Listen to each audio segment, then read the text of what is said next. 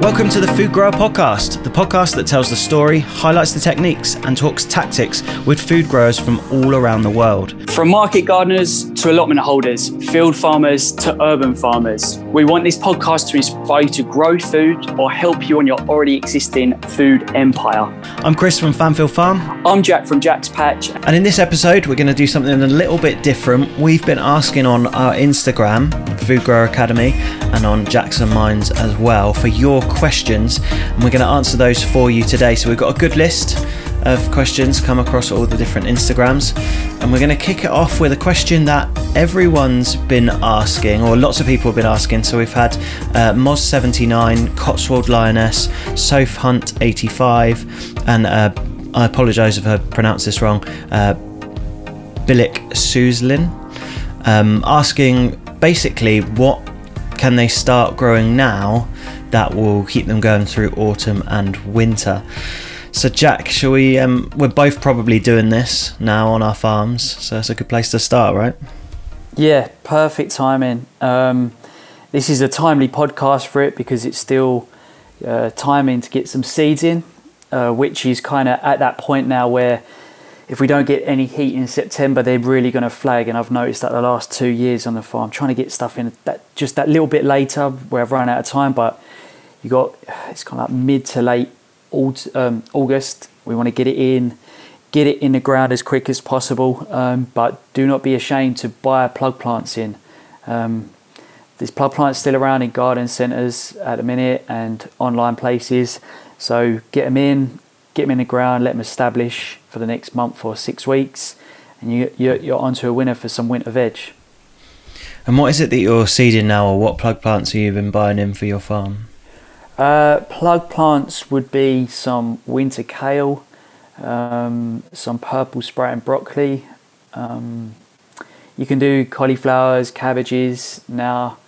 Um, not that I have, but these, these are perfect time, like uh, radicchio, um, oriental greens. Um, I, sowing wise, I've just sowed spinach, um, mustards, pak choi, bok choy. Um, yeah, there's a lot of leafy greens, isn't there, Chris? Like, um, and I, I like that because in winter the sugars change in the plant. You get a bit of a sweeter taste. Some winter lettuces, spring onions, um, but a winter variety of spring onion. Um, what else have I sowed? Just trying uh, turnips, winter radish, those sort of things. Um, but yeah, there, there is actually quite a lot, and I like that it does change completely from a summer crop. Um, there is a lot of greens in there, but um, yeah, stuff to look forward to. That's good. I've been writing these down to make sure I'm ticking them off my list as well. Pretty much all the same. Definitely, man. Turnips in. I mean, I've just. I mean, it was uh, Friday last week, but I don't think you're too late to get some normal radish in the ground as no. well. You've presumed if if it does stay warm, it's warmish today. If we do get a bit of a warm next thirty days, then you'll get normal radish out. Um, yeah. And we're we're doubling down on the stuff we know pretty much grows well at this time of year. Kales, rainbow chard. I mean, I'm sowing chard. rainbow chard right up to the middle of September because nice. realistically, you can grow that 11 months of the year if you're careful and you don't have a mega cold, mega cold winter. Yeah. Um, winter lettuces. We filled tunnels with um, yeah Asian greens like Mizuna, um, pak choi, joi choi, those sorts of things last year. So it's mad, isn't it? When you think it doesn't have like if you think of UK winter vegetables, you're like sitting there going, "Oh, I'm going to be eating cauliflower and sprouts and squash." and swede. But actually there's loads of stuff you can grow now that will keep you in not same stuff but similar stuff to what you've been eating all year. Yeah there's a there's some more root veg as well maybe uh, uh, bulb fennel beetroot maybe bought in now. Um, i reckon you get away with maybe bulb fennel and then just have it a little a little earlier. Um, that's how chefs like, I don't know, where you roast the whole thing, but uh, as like a smaller plant. Uh, so I can make, that's mega tasty. This first year I've grown that, and it and it looks great in the garden. I love looking down the lines of it, and the, it's almost like a fuzz over the mm. top of it, like a cloud over over it, and um, and then that's great in salads. You can pinch pinch that. Um, so salads are actually boss in autumn and winter, let alone summer. there's a lot more variety coming in. Um, I was really sho- shocked to hear that when I first got into growing outside of just my garden. When I moved on to the allotment, and people putting in winter lettuce, I was like, "How's that going to survive a frost?" mm. Because you think it's quite delicate, but it's not. It's pretty happy with it. With well, shove a bit of fleece over it if it's normal variety, and you can get away with that for quite a long time. Or just some of the winter varieties, Arctic King.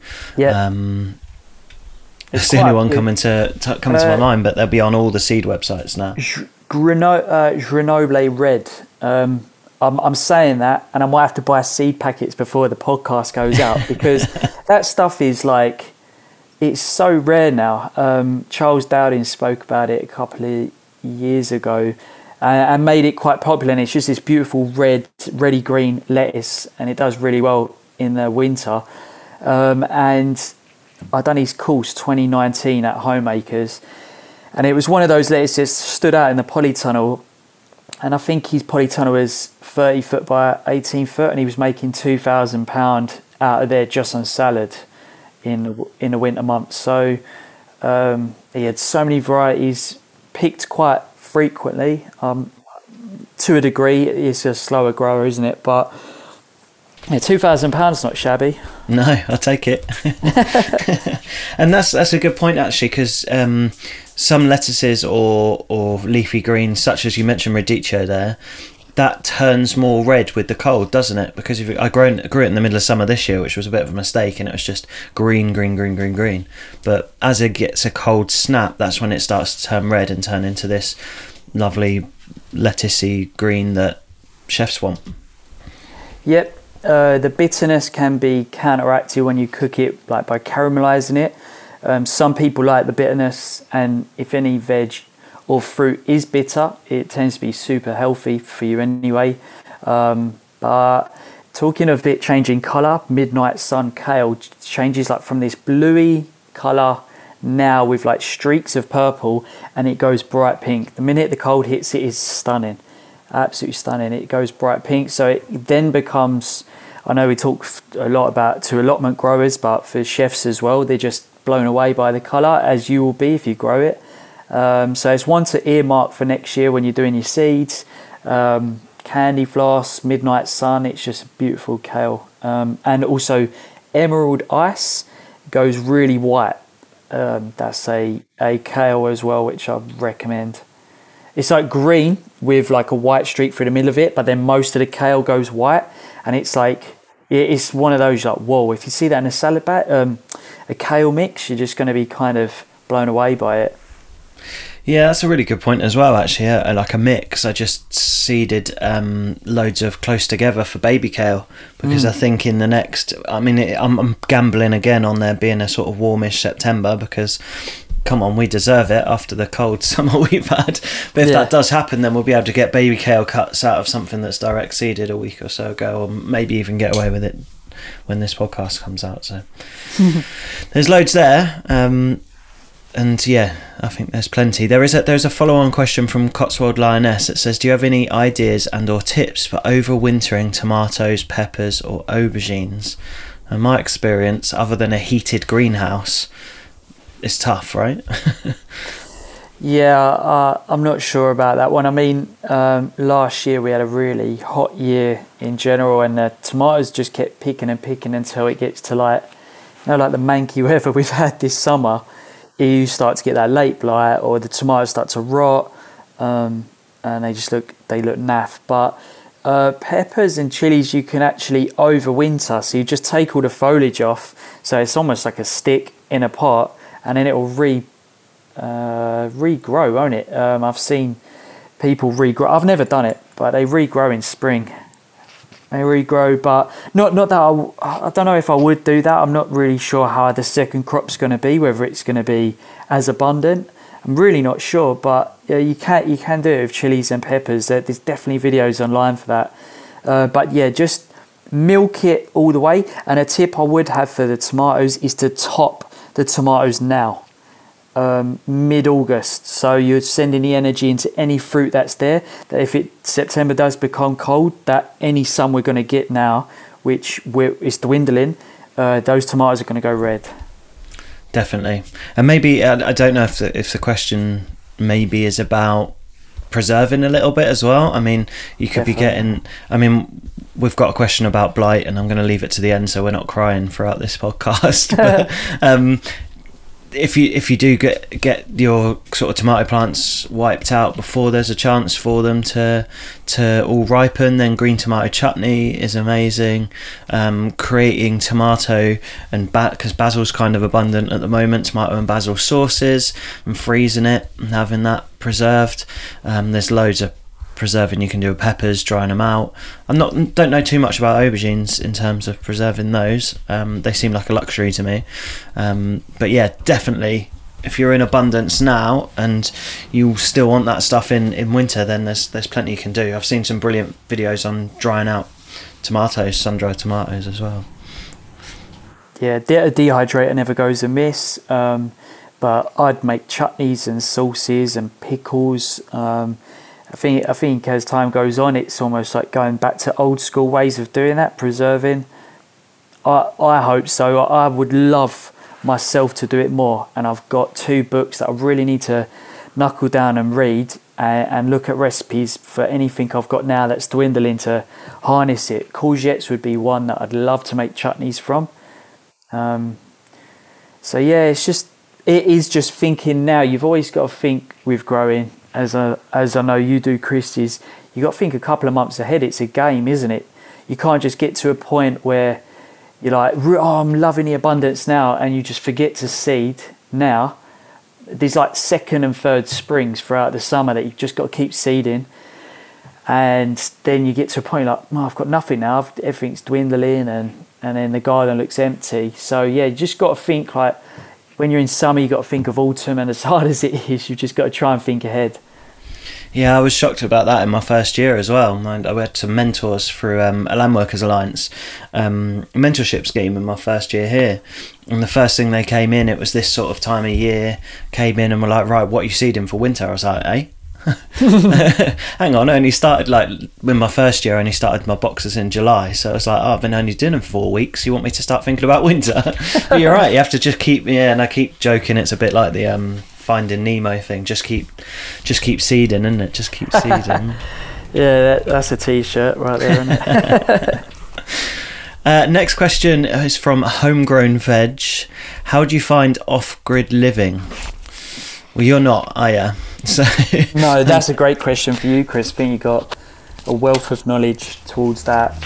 Yeah, I mean, I love it. I mean, uh, we're, we're partially off grid, so we are off grid for our power. All of our power is run through solar. We have a brilliant solar system um, that we share across three farms on the Ecological Land Cooperative site here. Um, and it's brilliant. It's amazing to know that we are limiting, if any, use of, of fossil fuels. I mean, obviously, we're still using a bit of petrol and diesel here and there, but we could almost count that on our hands. So that's fantastic to know. We're not off grid for water um, because three separate companies drilled to see if there was water underneath our farm, and there wasn't. So there would have been a well to draw water up. Um, so we are on the grid for water, which is fantastic. So. Um, it would have been good to have it out of a well, but you do have issues there because obviously to draw it out of the well you then have to use power. So you're using your solar resource to draw water up. And so it's, it's a complex scenario to be in. Um, so i am sort of semi grateful for the water. Um, I did spend 14 months without it, um, relying on rainwater, and it wasn't easy. So um, I think it could be easier living off grid without trying to run a farm off grid alongside it. But um, so yeah, we have we have mains water, but I, I, I really enjoy it. It really sets new challenges. It sets different challenges for bringing seeds on, for example. Like we have to think about hotbeds made with compost or manure rather than just being able to have necessarily just like heat beds or lamps all over the place. Um, it certainly brings new challenges in terms of um, living in the place you work. I mean, that's something that not a lot of people are used to, and that's certainly something we were given advice not to put our home facing our market garden, and I ignored that advice. and now I sit there with a beer or a coffee, um, and I stare at a bed going, "Oh, I wish I'd weeded that before I sat down." um, but yeah, I, I wouldn't have it any other way. And certainly for pest control and things like that, being here all the time is, is a massive help. I, th- I think you should um, definitely uh, elaborate a little bit more on that. On I think that's a real niche of yours, Chris. Um, being off grid, and I love your pump system to irrigate the farm, mm. things like that. I I think uh, anyone listening, if you are looking down the off grid route, you got to look at Chris's farm, and the way they're doing it is is great. Um, and you're right, it's the balance between home life and farm life, and and balancing the off grid for both. Um, so I think you're a good advocate for that, man, especially going Thank in you, the mate. future. And I'm sure I'll be knocking on your door with questions when I get to that point. Fingers crossed. Thanks, man. Yeah, I mean it's a good. I mean it it living here really makes you look at the entire system. Living off grid especially makes you look at the entire system because it makes you very conscious of everything you're using. It makes you very conscious of um, everything you bring onto the farm. So then you try and limit that. I mean that's why we've brought in pigs, we've brought in chickens. It just yeah, it makes you really conscious. But I think the other thing that I really enjoy about it as well is it makes you conscious of having your workspace quite um, not neat and tidy, but just a nice place to be. And, it, and I know we've spoken about this in the past. That's the difference, I think, between conventional agriculture and the sort of market gardening that we do. Is that I mean, I spent a lot of today, um, sort of creating a space that's nice to sit alongside the chickens. We've got a picnic bench in. It's just you're creating a space that's nice to sit on the farm. And mm. I think that living on your site, be it off grid or just living on your farm, makes a big difference for that as well. It's, it's nice. It's an, yeah, you try to make it a nice place to be. That's it. Amazing. Um, moving on to the next question. Um, this is like kind of uh, two questions by two they're very similar by homegrown veg and gas grown farm, and it's around like how do you price produce?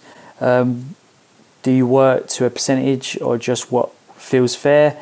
Um, and just like how you decide it, pretty much how you decide the prices. And uh, just to kick that off, for, for, me personally, I found that one of the most challenging things um, was to kind of go from a, another industry, construction, into this.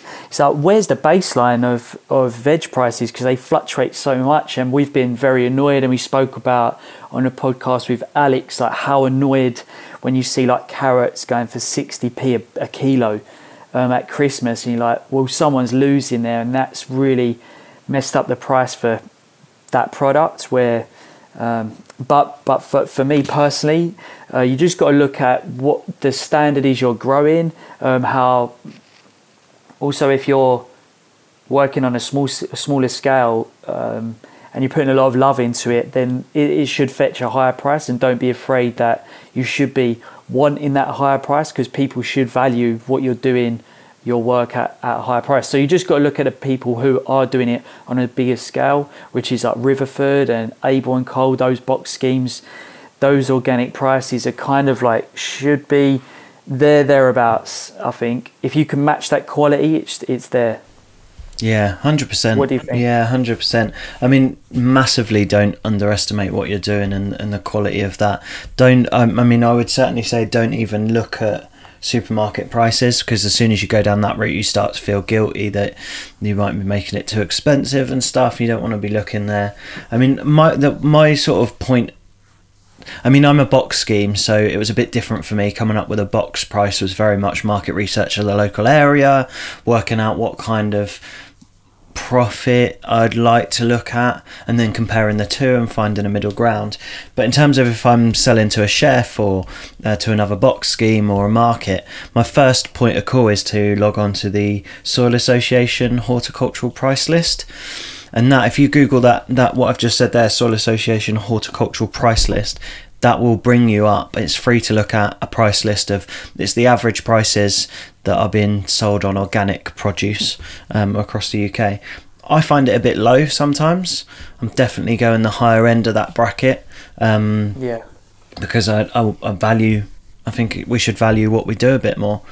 Um, and and something just to be said on that. I mean, it's a it could be a whole pod. This conversation could be a whole podcast in itself. But just think about the fact that food is one of the only things in this country, in the United Kingdom, that has not really risen in price over the last 50 years. It's maintained pretty much a very similar price. It's risen a little bit, but when you compare it to the increase of price in technology, phones and tellies, I mean, it's it's kind of bonkers and good quality food is being driven down by supermarkets and they're the ones being putting articles out there that food prices are rising and no one's going to be able to eat. It's more that we're paying far too much for other things like flat screen TVs. Um, I mean, I'm I'm I'm completely guilty of it. I'm looking at you from an iPhone. um, so it's yeah, good quality food should be put ahead of everything else. And it's funny that good quality food could solve a lot of our problems with paying out for healthcare and all those things. So, um, yeah, value your veg at a decent quality. Think about all the the blood, sweat, and tears that have gone into it. Because don't let anyone tell you that it should be cheaper. Um, just because they've, I mean, I've had people price up everything in my veg box via the Sainsbury's website and be like, "Oh no, you're way too expensive." It's like, don't let people um, try and tell you that for sure. Yeah, it, it is really un- unfortunate that, that that's the case. But when f- you grow food and you see how you grow food, and then we're like capturing carbon, where th- there's just all that health in the soil, and it's it's really. I really want to get a Brax. Is it a Brax meter where you can measure the sugars of stuff? And I'd love to compare my stuff to supermarket stuff and and also as well what we're doing chris is we're harvesting and it's going out that day so the timing of that food the nutritional density of that food is a lot higher yeah. even though you can't see it and you can't physically feel it yet down the line it's that that health is everything like let thy food be thy medicine is a great great quote that i've always kind of like since I've been into this, just kind of that that stays in my mind. Like let that food be medicine, and we know the taste difference as well. Um, and I feel like we're just as more of you guys become growers and you can give that food to more people, it's the ripple effect to that uh, as well. And then you start going, no, you know what? I'm not going to eat a tomato this winter because I know how good tomatoes taste when I home grow them. So yeah, let, us let's, let's um, make sure that we have that effect on you guys and, and you grow and you have that effect on others. Definitely, mate, definitely. So, next one is my burning question is this comes from 13B allotment. I love this. Where do you buy your seeds? Um, I use a few trusty websites. Um, Real Seeds has always been one for me where I just love the varieties on there.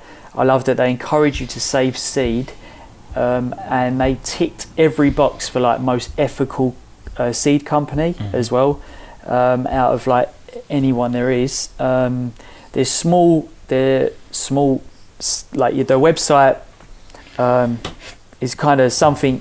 It's, it's just like not that modern, and I love that it's like family run, and you get small packets, but of like seeds that they could be like.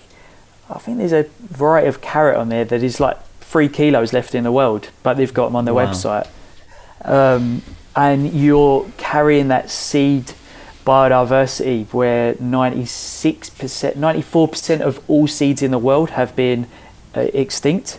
So we've got that 6% left that can you imagine all that cuisine that we've lost is just unbelievable and all that diversity we've lost and this 6% we've got to like seed save we've got to encourage to seed save um, so yeah, Real Seeds is a great one. Um, me and Chris, I'm pretty we use Premier Seeds Direct yeah, as well. Sure.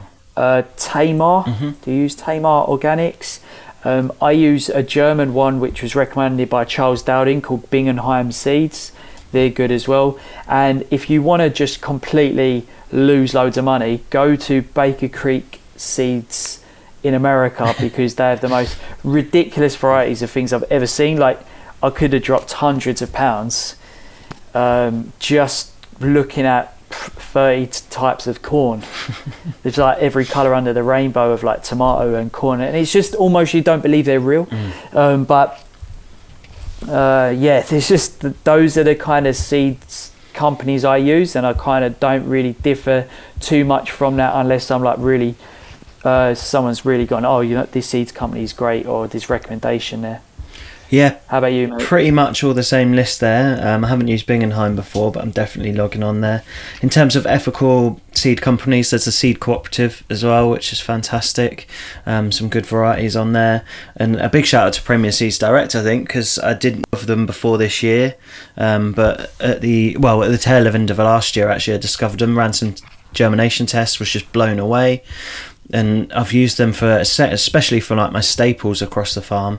I've used them throughout this whole season and been super super happy with them. Um, again, though, it's one of those websites. It's like oh, it's a pound a packet, and then you're like, yeah, I'll have some of that, then some of that, then some of that, and before you know it, you've got hundred seed packets and hundred quid. But um, yeah, 100%. All of those sound fantastic. I mean, I'm going to shoot myself for saying this because I often get asked it on Instagram, but it's going to make all the seeds sell out. I know it is, but I get asked where we get our Salanova seed from all the time. Um, and correct me if I'm wrong, but I, I'm pretty sure I get it from Just Seed. Um, and Yeah, yeah. Salanova is a branded seed. It's it's patented in um, by I want to say a Dutch company. Um, so you can only buy it from certain retailers. Um, so yeah, here I buy it from Just Seed.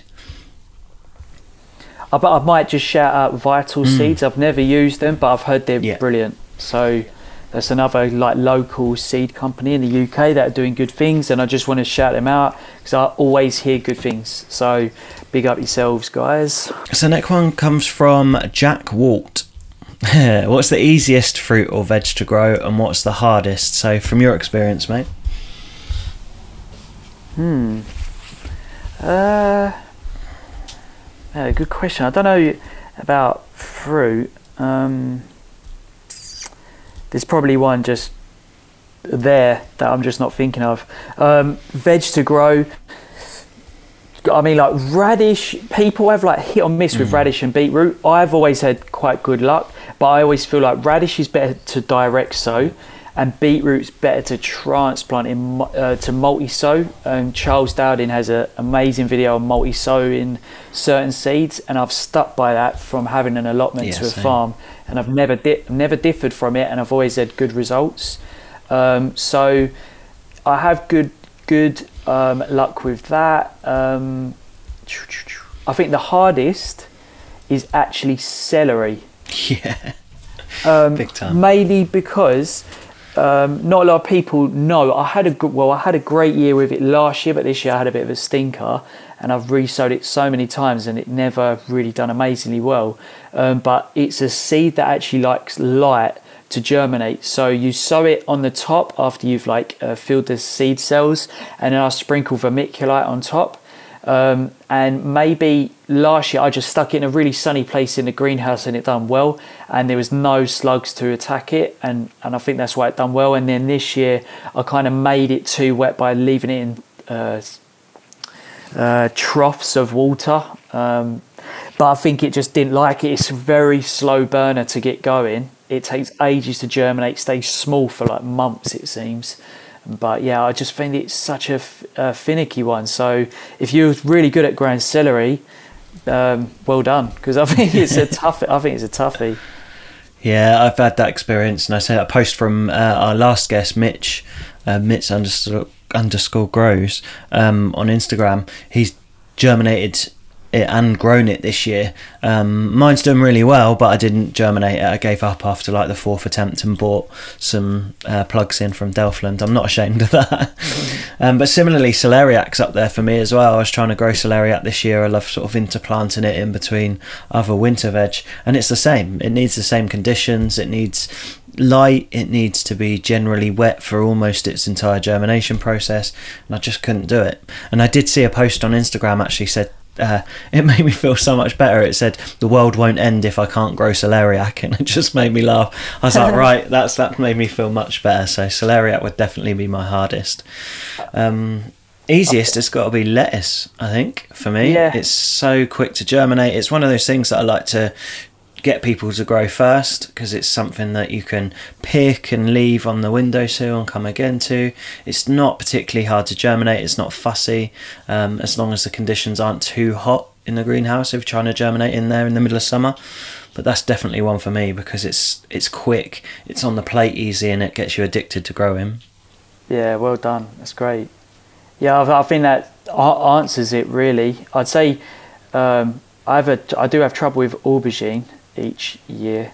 Um, It's a fussy bugger, isn't it? yeah, I just think they've just got long, long season. So at any point, if you neglect it or you don't put it in the ground quick enough, there's just a few things that, um, yeah, th- there's just a few ones that everyone has that one veg that they can't grow. And I speak to different people, and there's always one. There's always one that um, that everyone's like, oh, I can't grow that this year, or and it yeah, it's kind of funny. Everyone's got that one. Yeah, aubergine's up there for me as well, especially this year where it's just been so wet constantly. It's in that outer edge bed of a polytunnel for me, and I'm just getting enough to put in a couple of large veg boxes. Um, I've not had a full crop for all my veg boxes from it this year, and last year I did because it was a nice dry summer. So, yeah, it's just one of them, isn't it? And the next question uh, from Loldine Timber, I think that's how you say it. oh, like that guy does the best um, food troughs. Um, I've Oh, got one from him. So big Nice. shout out to you, bro. And I've, I've, I apologise if I've butchered that. Um, how to move a cherry and pear trees, but doing minimal damage to the roots. How to move cherry and pear trees without doing minimal damage. Um, from my experience, depend, well, it depends how big it is, but you should always move anything in October when Mm. it's dormant. I wouldn't move it any other time of the year because you're just more likely to kill it. But just want to, I always get told just move any fruit, um, fruit bushes and fruit trees in October. How about you? Do you know a bit more on that? Definitely in October, um, especially then because like November's tree planting season because you're going to get plenty of water to those roots whilst it's wet. Um, you definitely don't want to be doing it in the summer when it's dry. And I would say the other thing, I mean, this advice doesn't really come from a knowledgeable place. Just something I've always done is to take as much of the root system as you possibly can. Like dig is dig. If you've got the either the back and a decent spade or a digger or something to do it, dig as much as you can out from under it. There's going to be no benefit to cutting out some of those roots. You want to take as much of the ball as possible, especially if you're just moving it within your own plot. Um, and you don't have to ball it up like nurseries do and send it out. Just dig as much as you can out of there and take it with it. Um, yeah, you're going to shock it if you're cutting off roots. If you do have to, and you do when you're digging it up, then it happens. And if you're doing it in October when it's dormant, then you it's going to most likely survive. Um, but I know, as particularly pear trees, I've not got much experience with cherry trees. Um, I should do because they're like Sussex's fruit tree. But um, pear trees, they're pretty resilient. They're certainly more resilient than apple trees I've found. So they're pretty good. Ted's patch. Next question. Any tips on growing sweet bell peppers? Struggle every year. Me too, Ted. so I'll leave this one to you, Jack. Yeah, we, we did actually speak about this question briefly before the podcast, um, and I always done better when um, with bell and bell peppers and sweet peppers on my allotment when I could concentrate on them a little bit more. Um, I had them indoors. I think they do. I think uh, peppers and chilies do well in pots, although my chilies outside this year are normally doing amazingly well. Um, but I think when you can keep them indoors, concentrate them in good quality soil in a pot, um, add some amendments like uh, some Epsom salts to help them flower so they fruit more. Um, I don't really. I snapped the. Uh, I, I took a cut of the bell peppers last year to make them bushier, but I didn't really see too much benefit. Um, I think it just let it grow normally, and then we we normally snap the first fruit off, uh, so it concentrates on uh, doing more, uh, growing more foliage than fruit at first, because you want to try and get it a bit more bigger, a bit more established, um, and then yeah, um, I'd say Epsom salts, water the soil, not the leaves. That's quite a common one. But yeah, just be hot on if you see any bugs eat the fruit, I guess. And that's what I've had this year. You see a little hole on the bell pepper, and then that's kind of it. It's kind of done. It rots from the inside out. And I've had, I've had a struggle with that this year. Yeah, I don't think you're the only one. I mean, I struggled with it last year, um, and it made me decide not to grow them. But that's mainly because I'm trying to grow things commercially, and that space inside a polytunnel for me is is prime location, location, location. So I couldn't, yeah, waste not waste it, but you know what I mean. Um, I mean, from a commercial point of view, I think it only really makes sense to pick them as green peppers because it seems to be when they are converting over, they're waiting for that sun and ripen through to the other colours, that they do get that rot happen. But the the other side of that is that not many people want green peppers, so it's a tough one, Ted. Um, I mean, as Jack said, making it, yeah, focusing closely on them. If you've got a smaller patch, growing them in pots and being being there to observe them and pick as as pests might move in. And something that you mentioned, Jack, when we were talking about it off air, this question was um, picking off the first fruit. Yeah, as we were saying, like just you just want to focus on that foliage and and not the fruit, which is the complete opposite.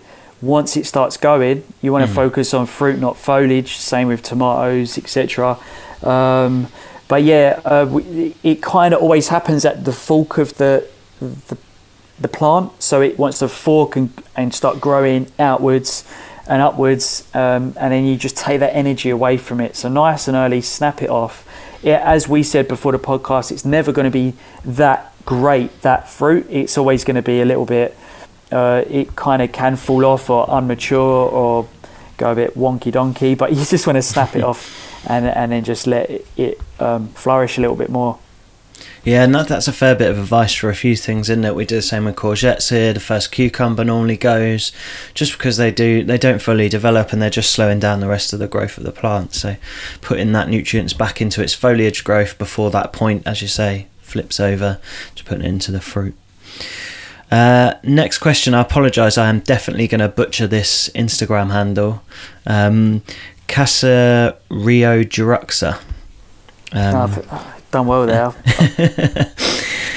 so apologies if I got your name ter- totally wrong there. But what's your first memory of loving plants and gardening?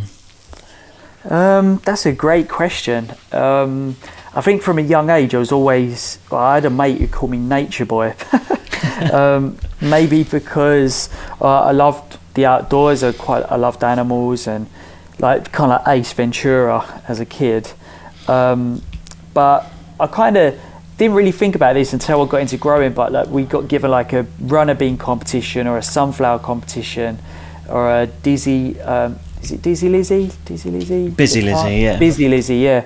Um, I'd always win. Like I'd always win that competition. I'd really focus on looking after that plant, but no one in the family was growers, or like even my nana granddad didn't grow veg in the garden or anything. But it was for me to travel to Australia and then work on a farm for the first time. It was the click of seeing how the whole farm worked as an ecosystem, like everything was run off natural principles and being into the environment and seeing how the world was going, it was that one click of like, oh, this is the answer. Just we need to figure out how to leverage nature's perfect systems. And then I really started to fall in love with that journey, and it took me down the rabbit well the path I'm on now, and it and it completely shifted my attention in life. Um, and then yeah, just really fell in love with the outdoors, growing food, um, and yeah, t- to answer your question, that, that was it for me, working on a farm in Australia, I'd say. How about you, Chris? Yeah, I mean it's it's funny because I didn't really have it have that bug growing up. I mean, um, it's funny. My parents grew veg. They always had veg patches, and they try and involve me. And honestly, I can remember once saying, I mean, I loved being outdoors and I loved playing football. So I think at one point I remember saying to him, "Oh, when I'm a grown up, I'm not going to have a garden. I'm just going to have like it'll be fully turfed with a goal at each end, mm. so I could just play football all my life." And that's what I considered I would be doing when I was like ten years old. Um, but my, my great aunt did have a farm, but it was um, a dairy farm. So again, the growing was sort of secondary there. I'd say in the last 10 years, it was, I, I sort of remember a pivotal moment of just having our first uh, garden veg patch and picking the first tomato off of it. It was a grow bag tomato plant, but just tasting the difference just blew my mind. And something just sort of connected in my head to say, well, it's not just going to be the taste, is it? Like that, there's got to be something more healthy about this. That taste is not. It's not made from sugar. It's not like having a Haribo sweet. Um, it's it's natural. It's come out of the ground. All the goodness has come from the soil and the compost. So it's got to be more healthy. And it just sort of an addiction to growing more and more veg, trying more and more things, and then one thing led to another, and here I am, living and breathing it every day, and and it's become well, not an unhealthy obsession because it's vegetables, but it is almost there. Yeah, it's it's mad. Like my how I think about how my life was before I got into this to now. It's like for, at the start I was really ha- talking to myself in my head like, why are you shoveling manure on a Friday night? We should be down the pub with your mates. like it was that that kind of drive of like there's something about this that I I'm ditching that for this. Mm. so yeah. yeah. that it once it gets you, it, it really gets you, and it's very addictive. It's um, I think because you know you're doing something good, you know. There, there, I think there's just so many aspects to it that make it a beautiful thing, and um, you start to realise how many other cultures apart from ours that are like it's ingrained in the culture from day one. Um, and, and, I've got a real love of food now. And just to kind of uh, go on a on a tangent, I went to pick some figs at um, my my friend's father-in-law's garden. Italian guy brought these fig trees back from Bologna 10 years ago and these trees are so established for 10 years old but there's thousands of figs on them i went round and for me it was like christmas day just i couldn't believe it and these figs are like baseballs. They're huge. You eat them like apples, and by far, it's probably one of the biggest. Uh, I've never tasted anything that. It's almost like you've never tasted anything that good. There's not a sweet that could taste that good. It's just, oh, it's so refreshing. It's got everything about it, and um, I think again ingrained why that's why I love it. And I could I could talk to him all day, and he loves the passion I've got for growing food, and yeah, it's just brilliant. And it is a there's a talking point, isn't it? Passion meets passion over food. Yeah, I love that. I mean, it, I went on a tour in the Canary Islands. Um, of a sort of nature tour, outdoor tour, and ended up at a um, a vineyard, and they had trees, fig trees there, and I've never tasted anything like it. A fig straight off a tree, like of that mm. age, it just blows your mind. Very different to what you think of figs when you get them out the supermarket, for sure. Oh, Louis, oh, don't let me butcher your second name, Digance. Uh, Louis my sourdough guy. Oh, nice. Yeah, um, sourdough on sea. Shout out to him. Um, any uses for greenhouse over winter? Yes. yep. Move on. it's that it's that simple. Yeah, there's loads of uses, man. Um, it's a nice place to to spend time for sure. For sure. Um, I mean, it depends on on your setting. We're using our greenhouses and polytunnels to grow throughout the entire of winter.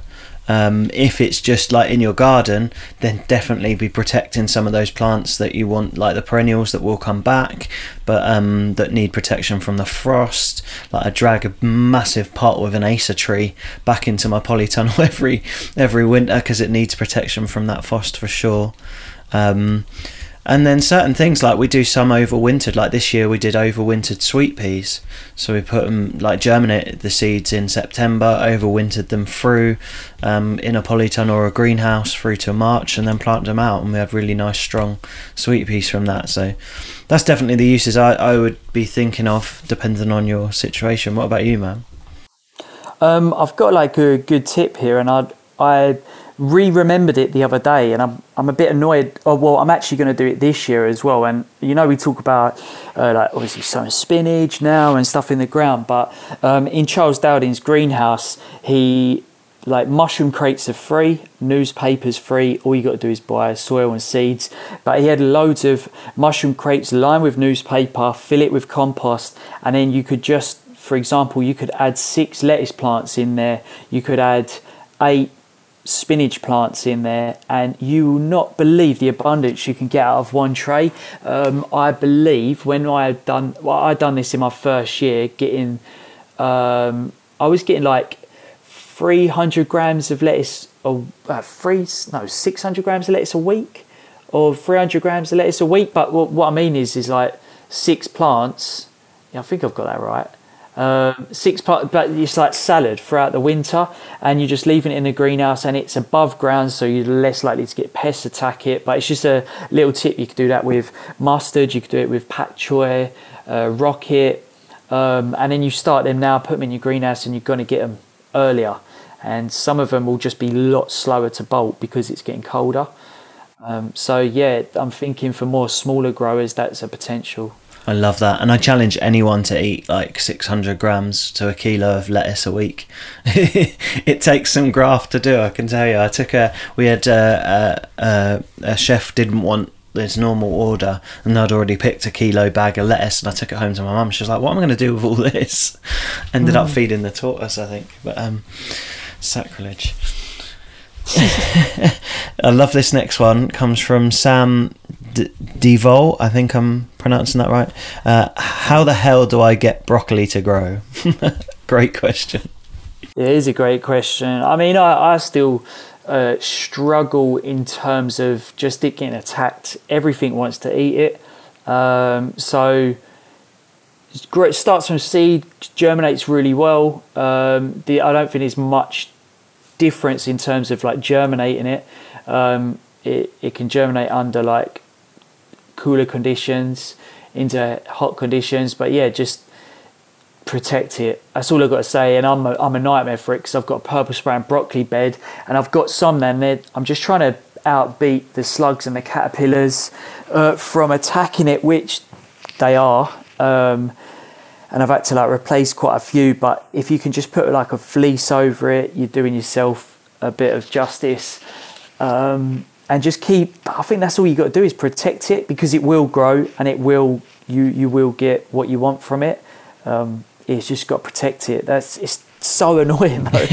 I, I, I, feel it. I feel your pain, Sam. Yeah, it's the same here, and, and, I'm imagining your purple sprouting broccoli bed because I've just walked past mine coming in to record this. I'm thinking, oh, I'm gonna have to sit there for a couple of hours over the weekend pulling caterpillars off of it. But I mean, my, my certainly one of the tips that I picked up this year is that netting, decent netting, is is a massive plus, especially early on. So when I'm growing stuff, especially things like um, broccoli or other brassicas and things, I'm getting decent Enviromesh fleece or very small fleece. Uh, sorry, netting on it early on. So I'm getting that bang on early on, and then as it gets older, I move into brassica netting because it's cheaper. So it's just uh, sort of bigger holes, but it stops those sort of white butterflies getting in there. And the other yeah. big thing for me has been having hoops that I can adjust because these plants do get quite big. And if I'm using all the standard hoops that I'm using to keep that netting off the plants of other things, then you're getting the plants are getting to the top of the netting and you're thinking, oh, there's nothing getting in that on there, but actually the butterflies are just sitting on the top and laying their eggs on the leaves anyway. Yeah. Um, and the third thing was that just getting de- like more weights than you think to get the netting down on the sides.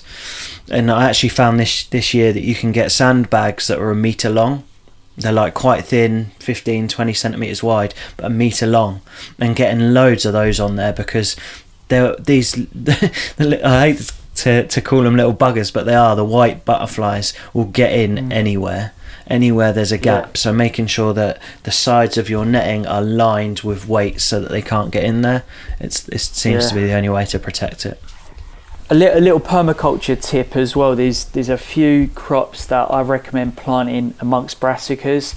Um, like I always have pots of peppermint. Mm-hmm. Um, I think peppermint. I think it's peppermint that they don't like the smell of.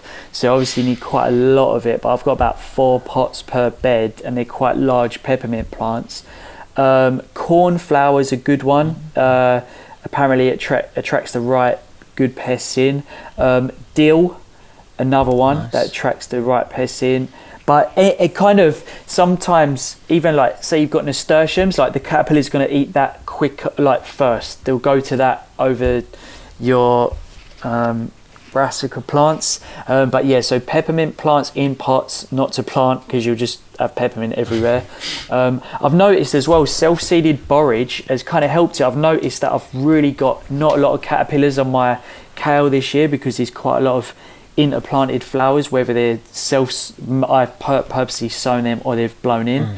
Um, but I've noticed that having the flowers there just bring more bugs to kind of whether, whether there's any bugs to keep away the caterpillars, I'm not sure. But any smells that they don't like, you're just doing yourself a bit of justice by having them around. Yeah, definitely. I like that, and especially yeah with the mint, it definitely in pots because it spreads like mad. Look at the next one. Any tips or experience involving young children in Grow Your Own and how that might look? Cheryl Tayton. Yeah, man. I mean, involving children from a very young age is, is important. I think, obviously, look, if they're really young, you're not going to be expecting them to have the, like, patience or maybe dexterity or something to be putting seeds in, but just getting them, like, you often get um, mud kitchens in preschools or forest schools, or you get sand pits. But even getting big pots of compost or soil and just getting them playing with it gets them involved really early. Um, never referring to soil or compost as dirt is a really important one. I think that word dirt is therefore dirty and then it gives negative sort of vibes around getting your hands in the soil or not wearing shoes on, on nice grass and that sort of thing. So certainly i mean recently we had um, uh, some three three and a half year old twins come to the farm. Um, they came for a visit with my sister-in-law and we were we needed to pot up. I mean it was a while back but pot up cosmos plants. So we had seeds, and we put three seeds in each of the trays, uh, each of the cells, and they'd all germinated. So we wanted to split those up and pot them all up. We ended up with 300 cosmos plants. Um, but yeah, they they just wanted to be involved, and it started off with us sitting there showing them, right, this is put compost in the pot, and then level it off and then they started doing that and after a while they were seeing what we were doing where we were putting our thumb in to make a hole to put the plug in they were copying and before before long i mean i mean we potted up all 300 of them without them getting too bored and they were helping by putting the plugs in and even one of them was able to separate them out gently separate the plugs wow. out which i mean they're, they're smart kids but yeah just having them involved um, in the process is just amazing, and and I think there'll be huge benefits to that. Yeah, definitely. I, I think if you're growing a garden and, and want to get them involved, I always think it's if you like bring any plants in or, or if you get them to sow stuff, stuff like beans, super easy mm. for them mm. to make a hole with their finger. And the beans kind of like you can get some really pretty uh, bean varieties to like look at and just, and it's so easy for them to not, not mess that up. Like, like just to hold a bean, put it in, one bean, grows pretty quick, so they're going to see instant results. Um, and also, I would do the microgreens because of instant results, mm-hmm. so that kid's not going to get bored. It's going to like you know where yeah. you just wait that advert where waiting for the uh, fairy liquid bottle, yeah, so you can make a spaceship. Yeah. Yeah, so it's like you, you want to see that germ. You're going to see germination after two or three days, and the kid's going to get excited. I know I would mm. as a kid, and he's like, "Oh God, it's growing, it's growing." Seven days, you're going to eat that plant. Yeah. Uh, I always talk about this, don't I? On podcasts, I always go back to micros, but I think it's fascinating. Same with buying mushroom kits. Um, super easy, super quick. Just spray it. You're going to watch the mushroom grow, and that's pretty fascinating to mm. watch grow. Um, uh, but in your garden, let's go back to that as well. Grow stuff that's a pretty to look at, like a sunflower. Is you can measure how tall it's going to grow, and if that sunflower is going to grow bigger than them. Mm-hmm. And nine yeah. times out of ten, they yeah they do. They're really big. I've got sunflowers like eight foot on my farm at the minute, and it's like whoa, look! It it's like James and the uh, Jack and a giant. Uh, Jack and a beanstalk. Yeah. I should know. I should know that, shouldn't I? And um, yeah, so you're like, whoa, look at it's a like it's Jack and the Beanstalk kind of thing, mm. and also stuff that smells good. So I had um, some friends bring their kids the other day. Up, we picked a, uh, a courgette that turned to a marrow, and the marrow is nearly as big as the kid. Awesome. That was really funny. Um, but then we was trying stuff, trying strawberry stuff that tastes really good that kids don't mind eating, carrots. Uh, we was uh, picking herbs and smelling them. So I've got chocolate mint, on the pharmacy, like, oh, that, what does that smell of? Oh, it smells of after eights. Uh, let's go to this uh, spearmint. Oh, it smells of toothpaste. So you're getting Amazing. familiar smells as well um, around the garden. So I'd recommend that. Um, there, there's loads, and I'm pretty sure if you DM'd us, we'd pretty happy to give advice on things like that. And also just a shout out to any schools that are growing. I mean, if they if you're if you're the school or preschool your children's at isn't showing them parts of that, then do drop them a, a message or a letter and encourage them.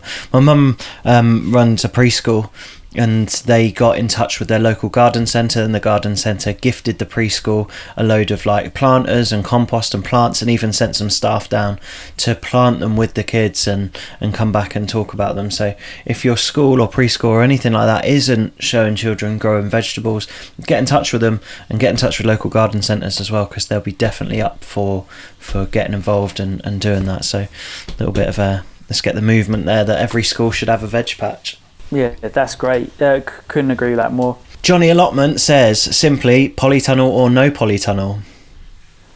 Um, polytunnel. If you've got space for it, polytunnel.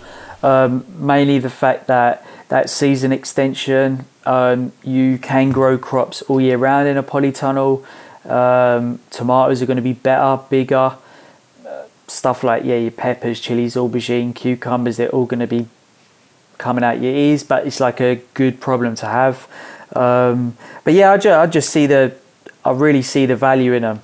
Uh, I've rather than, and also it's a vocal point of the garden. It's somewhere you want to go to. It's somewhere that you've got those slightly more exotic Mediterranean plants. Feel like you spend a lot of time in your polytunnel as well when it's on the farm.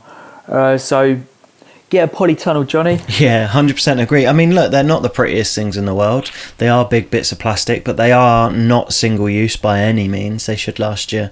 Well, it depends on the conditions, but uh, I mean, I'd appreciate ours over ten years, so it should last you a fair bit of time. Um, and there's a lot of things you can do with them. I mean, we're surrounding ours in willows now.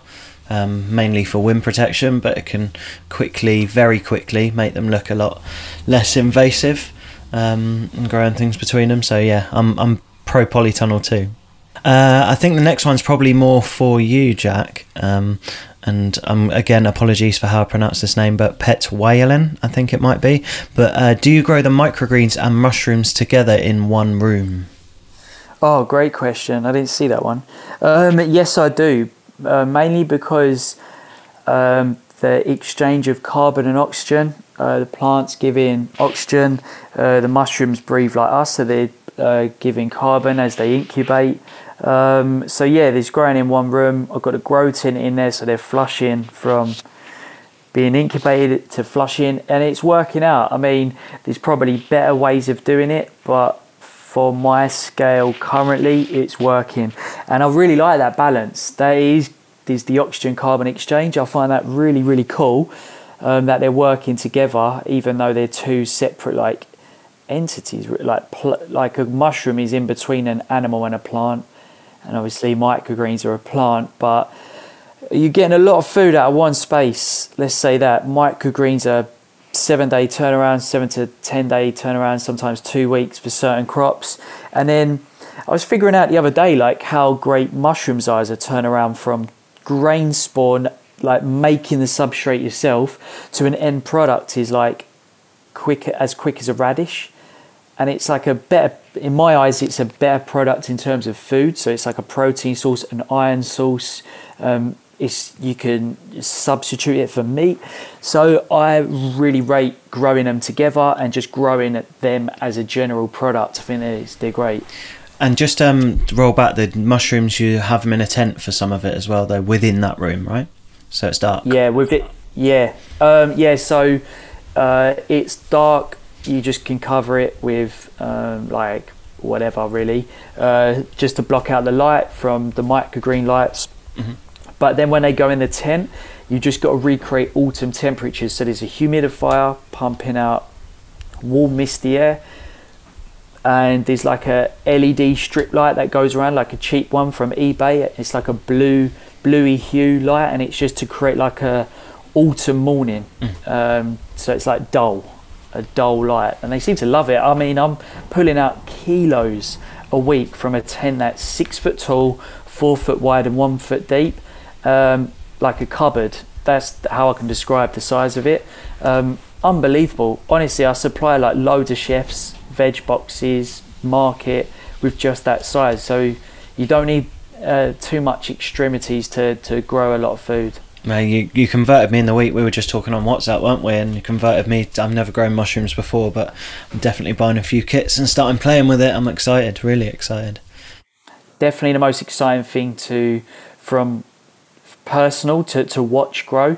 It's like uh, yeah, you've got a tomato and things like that, and we love them coming through. But for me, it's the the it looks like a a bit of coral, mm. and it's just beautiful. It's pure poetry in motion. It's just so cool to watch grow. Uh, it's just something about it that's just so different to growing veg that I love. Yeah, and again, from a small space comes a lot of yeah. food, which is awesome. Uh, so starting out a market garden is difficult enough. However, how did you find your clients slash customers? Gascoigne Farm. Great question. Um, I'll throw that to you, Chris, first. yeah, I mean, it was. I mean, look, I've got a secret string to my bow. Before this, I worked in marketing for years, um, and I have followed none of my own advice when uh, starting up Fanfield Farm and finding our customers and clients, apart from that we told the story of doing this from the beginning. And it pe- brought people in. It sorry brought people in. Um, we told the story of like the freezing cold temperatures of us digging a track to get our home on the farm. We told the story of how we were building our no dig beds and we were like having to cart the compost 200 meters in a wheelbarrow to create them. We told the story of when the shed got blown away 24 hours after we f- finished building it. All those things, and they sound like quite mundane things, but just involving an audience um, and it was mainly via instagram or social media just involving an audience in your journey to growing this in this way, especially a market garden that bases around sort of permaculture principles or no dig or regenerative agriculture, people will come on board, and that's certainly how we found our customers, especially our box customers. Um, and then clients in terms of like chefs and um, if you want to i certainly would recommend listening to the mitch grows episode from last week if you want to get involved in chefs there's some great tips in there and and again through like markets are approaching us now saying look can you come and do a stall? It's it's just been telling our story throughout the whole time. And i think that's probably one of the most powerful things in marketing these days you can do. 100% it's all about the story. People buy into you from that. Mm. uh, you're not just um, a br- like a brand then you're you're humanizing your business yeah. uh, and people relate to that as well. So if you set up a website definitely write your story on there. Um, i encourage people to use social media to use your business. So like introduce yourself on there um, document what you've done. Um, but yeah so we, with chefs I, I just kind of either DM them or I just kind of get to know them through other other ways, like through markets and and whatever. But I, I feel before I went traveling years and years ago, I was dead shy and I couldn't say boo to a goose. So obviously now you can't get me to stop talking. but I, I feel like having that approach of just being going in, being confident, and, and sharing that story is like a big thing. And you sell yourself. Um, some people, if you're not as confident, you can go down like the DM route or, but, but and also there's nothing better than bringing that product to that person. Um, trying to think of other ways, like when I've had the allotment, I used to have like a bike and I used to collect compost on it, and people used to be like, "Who the hell is that guy?" Because I had like one of those Dutch cargo bikes with a box on the front, and I'm pedaling around town with loads of compost, and and it just you you're kind of creating an idea of what you're doing.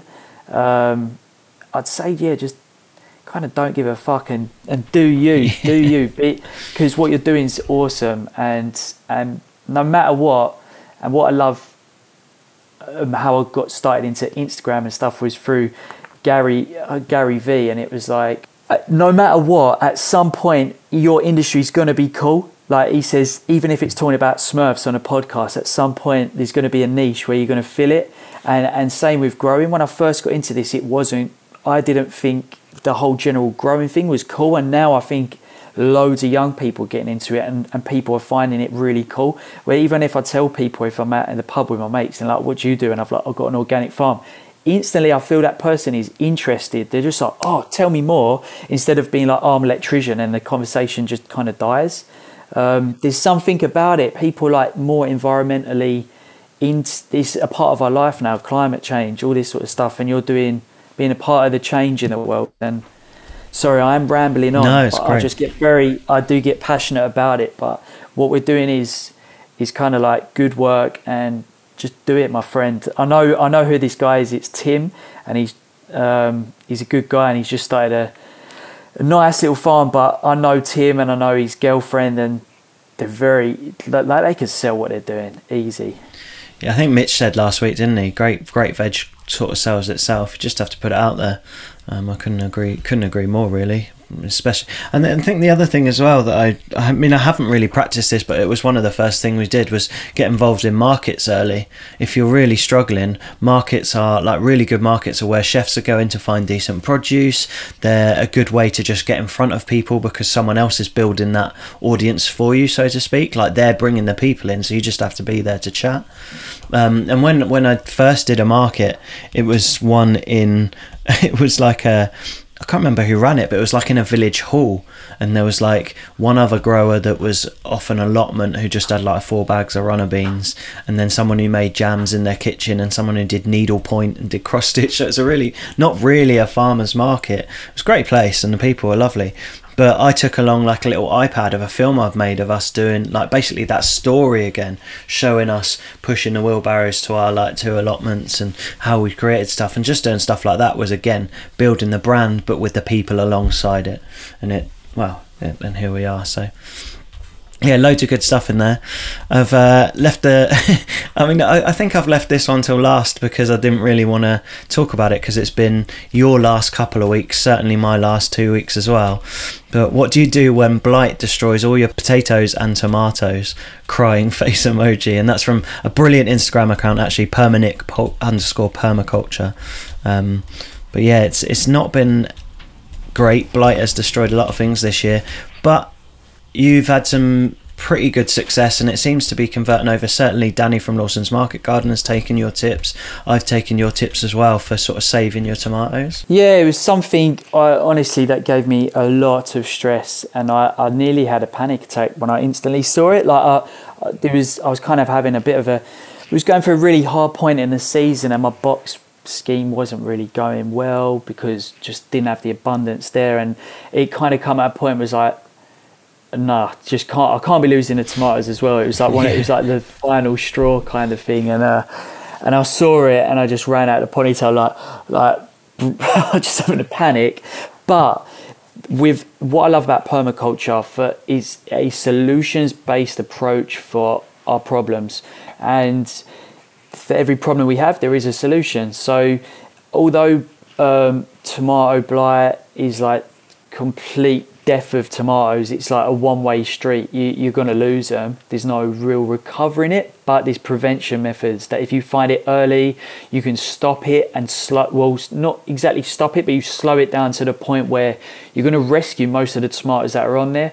And it kind of, I was kind of shocked how well it worked. So all that was was filling up a um, water spray bottle um, and add in one tablespoon of vegetable oil, which is your wetting agent, so it sticks to the plant, and then one tablespoon of baking powder, which is like a very alkaline, um, and that's going to try and uh, uh, balance out the uh, infection. So, spraying the leaves, um, spraying the stem, and I, I, if you have damaged leaves, just chop them off. But if it's on the stem, it kind of caps it, it stops it from spreading, which if those pores are, spores are on the stem and they're just ready to drop whenever the wet hits it to, to chuck it onto the next plant and the next plant it's like wildfire. So if you just cap it off spray the whole plant uh, even spray the soil apparently as well. Uh, but I couldn't believe that now I'm still picking tomatoes and this I got blight in July or June June July July. I got it I feel like I got it one of the first ever um, out of any Instagram account I've seen. And um, yeah, I'm still picking them. So it didn't get the whole tunnel. These plants where I've sprayed and it's not really reached them. So it works. So if you find it early, I feel like a lot of us are bulletproofed now for next year. Definitely, definitely. And I've taken those tips and things. I mean, I'm confident that I'll keep picking them.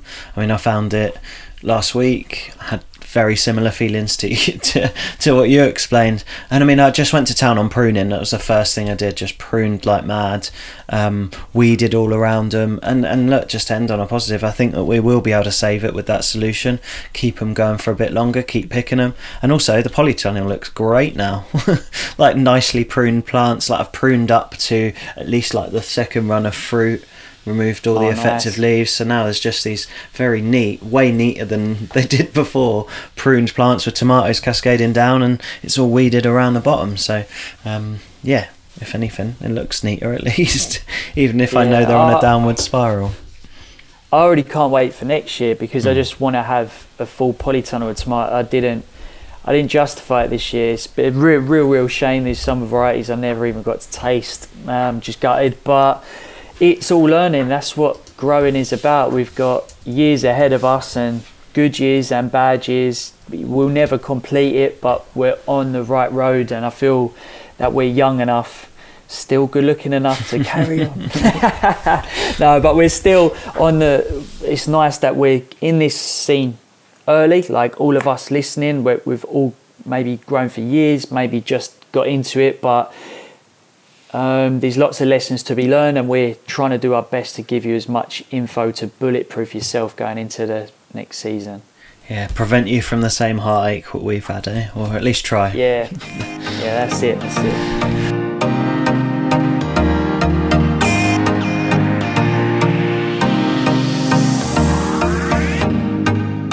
That wraps up the questions for today. Um, thank you everyone who submitted one. Sorry if there was one that we didn't get to, um, but we will pick it up on a future episode of this. Um, I think what we're going to do in the future is that look, we want to do more of these episodes, um, but they are going to become part of our Patreon support pages. So if you uh, don't mind, head over to patreon.com forward slash Food Grower Academy. Uh, Ask Us Anything are going to be on there in the future. So this is a little taster of what's to come, and we're going to be putting a lot more content on there for people that help us keep this podcast going. Um, there are costs associated with running a podcast like this. We're loving just being able to chat to growers um, each week and get that content out to you, and I know that there's been a really good response to it. So if you can help us keep it going, it's patreon.com forward slash food grower academy. Thanks for this, mate. I've enjoyed chatting again. Yeah, definitely. It's been really good answering questions, but gives a different dynamic to the podcast. And I hope that everyone listening is like learning. If you got your question answered, great. Um, and then you can definitely learn from other people's questions as well. So I think it's been really a good episode. Yeah, loved it, mate. If you want to get questions for a future episode, Instagram's the best place. Food Grower Academy on there. I'll chat to you on the next one, mate. Yep. See you soon. Bye bye.